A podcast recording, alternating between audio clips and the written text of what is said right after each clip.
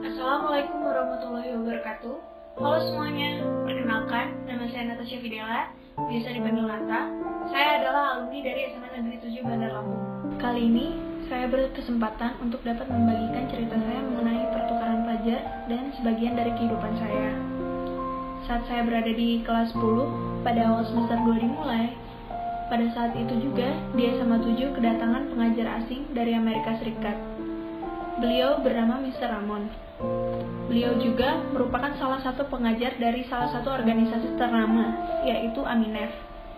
Ia berkesempatan untuk mengajar bahasa Inggris kurang lebih 6 sampai 7 bulan di SMA 7. Kurang lebih 2 bulan Mr. Ramon mengajar di sekolah, beliau memberikan informasi seputar beasiswa pertukaran pelajar di Amerika Serikat, yaitu KLES Program.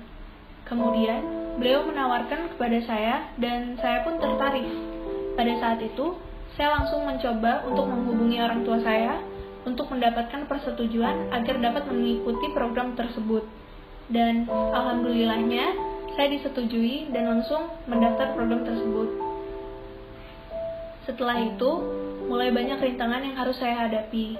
Satu demi satu, tes telah dilewati dan hasilnya pun memuaskan. Walaupun butuh perjuangan yang cukup menguras tenaga, saya diharuskan untuk pulang pergi Jakarta Lampung demi mengikuti serangkaian tes yang diadakan oleh program. Lelah memang, tapi tekad saya cukup kuat untuk dapat mengikuti program ini. Sekitar satu tahun, saya mengikuti serangkaian tes, dan pada akhirnya saya dinyatakan lolos menjadi salah satu siswa pertukaran pelajar. Rasanya tidak pernah menyangka bahwa saya bisa mendapatkan kesempatan ini, dan perjuangan yang telah saya lewati akhirnya membuahkan hasil yang baik dan tidak lama setelah itu saya diberangkatkan ke Amerika Serikat untuk tinggal dan belajar selama kurang lebih satu tahun lamanya. Setelah itu, saya ditempatkan di negara bagian tengah Amerika Serikat, yaitu Dallas, Texas. Di sana saya tinggal dengan orang tua angkat saya. Mereka memperlakukan saya dengan sangat baik, sampai menganggap saya sebagai anak mereka sendiri.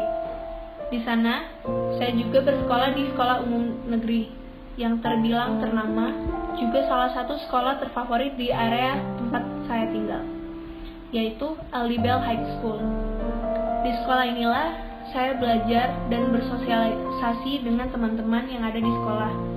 Di sini juga saya mempelajari hal-hal yang baru, seperti mengikuti kelas paduan suara, kelas masak, kelas yang mempelajari tentang anatomi dan psikologi manusia, kelas bahasa Spanyol, bahasa Jerman, dan masih banyak kelas unik lainnya yang saya ikuti selama satu tahun berada di sini. Setelah satu tahun saya di Amerika, saya pun pulang ke Indonesia dan mulai beradaptasi kembali dengan budaya bangsa sendiri. Awalnya memang sulit untuk terbiasa kembali dengan budaya bangsa sendiri, karena memang saya merasakan beberapa perubahan sebelum saya pertukaran pelajar dan setelah saya pertukaran pelajar. Contohnya, pada awal bulan saya sampai di Indonesia, saya masih terbiasa berkomunikasi dalam bahasa Inggris dan bukan bahasa Indonesia. Saya juga sering melupakan beberapa kosakata dalam bahasa Indonesia dan telah terbiasa pula dengan pola hidup masyarakat Amerika. Hal ini lantas tidak membuat saya terus-menerus untuk tidak merubahnya. Lambat laun, saya pun mulai terbiasa kembali dengan budaya yang ada di sini. Setelah itu, saya melanjutkan sekolah SMA saya di SMA 7 dikarenakan saya harus menuntaskan satu tahun lagi di SMA dan akhirnya saya pun lulus dari sekolah dan melanjutkan ke perguruan tinggi negeri yang berada di Bandar Lampung, yaitu Universitas Lampung. Di sana, saya memilih untuk masuk ke dalam jurusan bahasa, yaitu bahasa Perancis. Memang tidak ada alasan yang cukup kuat mengapa saya memilih jurusan tersebut, tetapi hal itu mungkin dikarenakan karena saya cukup gemar dalam mempelajari bahasa asing dan sekarang saya sudah mulai terbiasa dalam mempelajari bahasa Prancis, walaupun pada awalnya saya tidak menyangkakan mempelajari bahasa tersebut. Selain gemar dalam mempelajari bahasa asing, saya juga memiliki hobi lainnya di bidang seni. Contohnya bernyanyi dan bermain alat musik tradisional maupun modern. Saya mulai menyukai bernyanyi pada awal saya menginjak bangku SMA. Pada awalnya, saya memang bernyanyi secara otodidak, dan kemudian saya masuk ke dalam salah satu ekskul musik di SMA 7 yaitu ensemble dari situ saya bertemu teman-teman saya dan mulai berani untuk tampil di depan umum.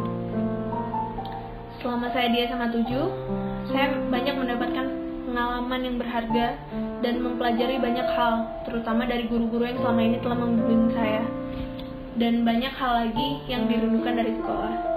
Dan sejauh ini saya selalu termotivasi oleh orang-orang yang berada di sekitar saya, yang selalu memberikan support dan semangat mereka kepada saya, terutama orang tua dan teman-teman dekat saya. Dan jelas, SMA 7 juga menjadi alasan saya sampai sejauh ini. Saya berharap saya bisa lebih dapat membanggakan sekolah saya, provinsi saya, dan juga negara saya. Oh iya, pesan saya untuk teman-teman di SMA 7, tetap semangat ya. Ingatlah bahwa tidak ada hal yang tidak mungkin. Semua bisa dilakukan kalau kita mau berusaha. Jangan mudah putus asa di dalam suatu hal, terutama jika kalian yang sedang ingin mengikuti ujian seperti UTBK dan lainnya. Kalian harus semangat, Kalian harus bisa berjuang semampu kalian. Dan jangan lupa juga untuk meminta doa kepada orang tua kalian serta Tuhan. Dan biarlah Tuhan yang melakukan sisanya.